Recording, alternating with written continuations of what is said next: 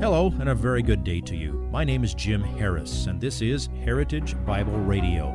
Heritage Bible Radio is an extension of Heritage Bible Church in Boise, where it's my joy to serve as the teaching pastor.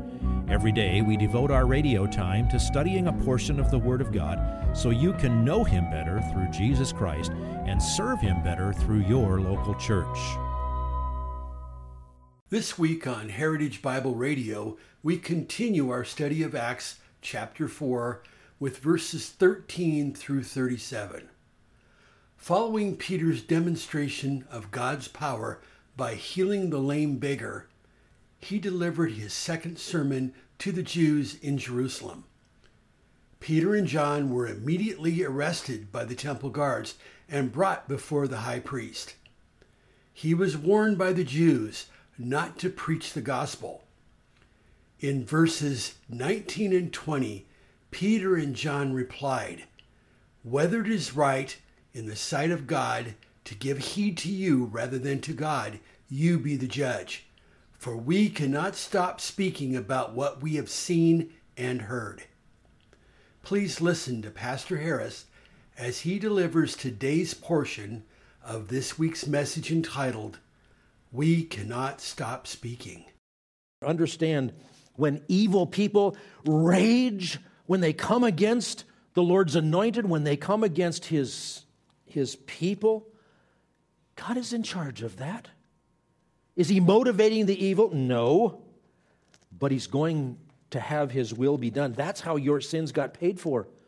Jesus, who knew no sin, became sin for us that we might become the righteousness of God in him. He went to the cross to do that. Now, another lesson comes from this prayer as it continues. Look at the next three verses. And now, Lord, take note of their threats and grant that your bondservants may speak your word with all confidence, while you extend your hand to heal, and signs and wonders take place through the name of your holy servant Jesus.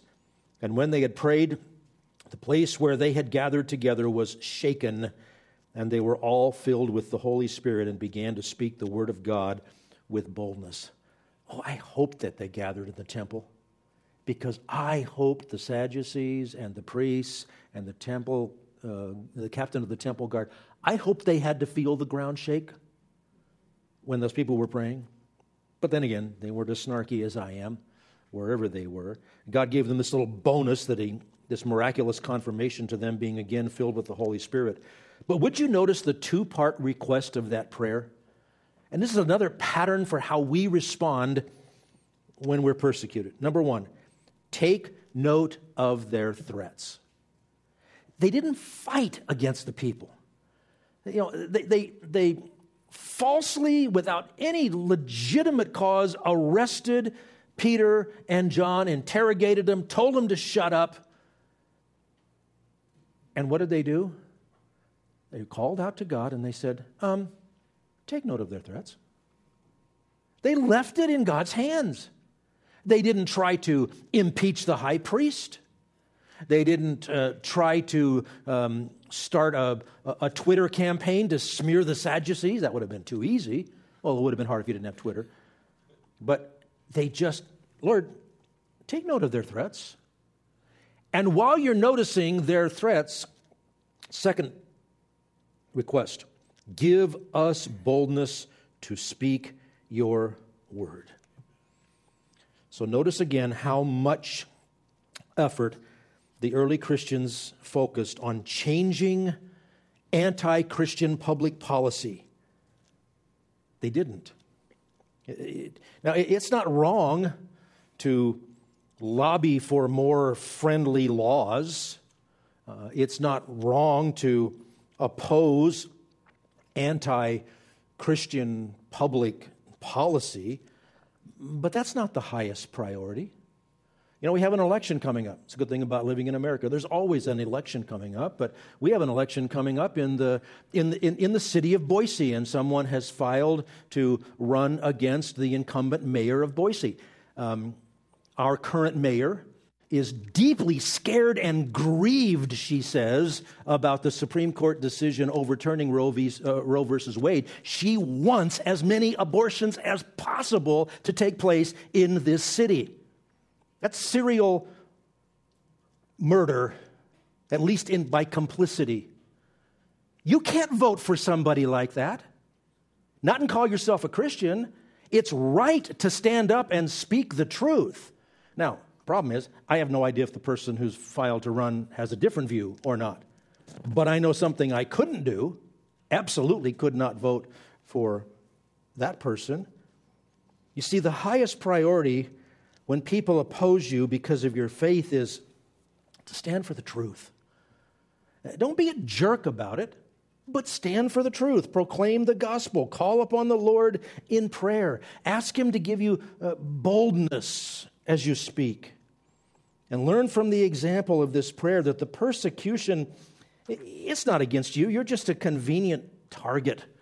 It's against the Lord and his Christ. Peter, one of the two guys who was arrested, touched this whole thing off.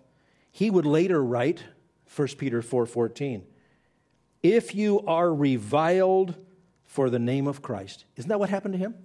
He was reviled. He was told he was a problem. He was told to shut up. But it was for the name of Christ. If you are reviled for the name of Christ, Peter wrote, you are blessed because the Spirit of glory and of God rests upon you. Well, now look what else happens here. We have the same thing happening at the end of chapter 4 that happened at the end of chapter 3, where we have an incident that sets the stage for the next chapter if I was determining chapters in the Bible, uh, Acts would already be two chapters shorter because I would have combined chapter 2, chapter 3, and chapter 4.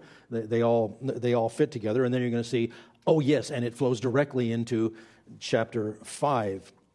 We won't linger here, but you need to see what's going on. Look what happens next. We're going to see the Spirit working among these people who are calling on God. Verses 32 and 33. And the congregation of those who believed. Now, remember, 5,000 men, heads of household, plus women and children. The congregation of those who believed were of one heart and soul, and not one of them claimed that anything belonging to him was his own, but all things were common property to them. And with great power, the apostles were giving testimony to the resurrection of the Lord Jesus, and abundant grace was upon them all. Now, what would it look like for that many people to be of one heart and soul? Well, they acted as if they belonged to each other. It's like what Jesus said in John 13 they'll know you're my disciples by your love for one another. So read on. Verses 34 and 35. For there was not a needy person among them for all who were owners of land or houses would sell them and bring the proceeds of the sales and lay them at the apostles' feet, and they would be distributed to each one as any had need.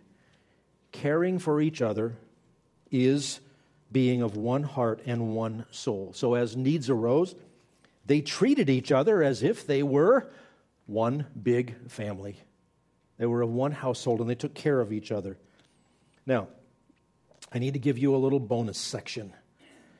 Some cults and even some misguided Christians take this text, and there's a very similar one that we already saw in chapter 2, verses 44 and 45, and I said, wait till chapter 4 and I'll say more. Um, they take them to mean that as believers, we should liquidate all our assets and put it all in one pool and share equally. You might say, well, you know, uh, communism didn't work very well in the Soviet Union because it was under the control of bad people. But, but among Christians, that's really how it should be. Well, good idea, except for what the text actually, actually says. Let me show you some reasons why that's an erroneous misapplication. First of all, this text does not teach that everyone pooled their possessions together. They had the attitude that all things belong to God, and they regarded them as belonging to him, so we belong to him, our stuff belongs to him, we belong to each other.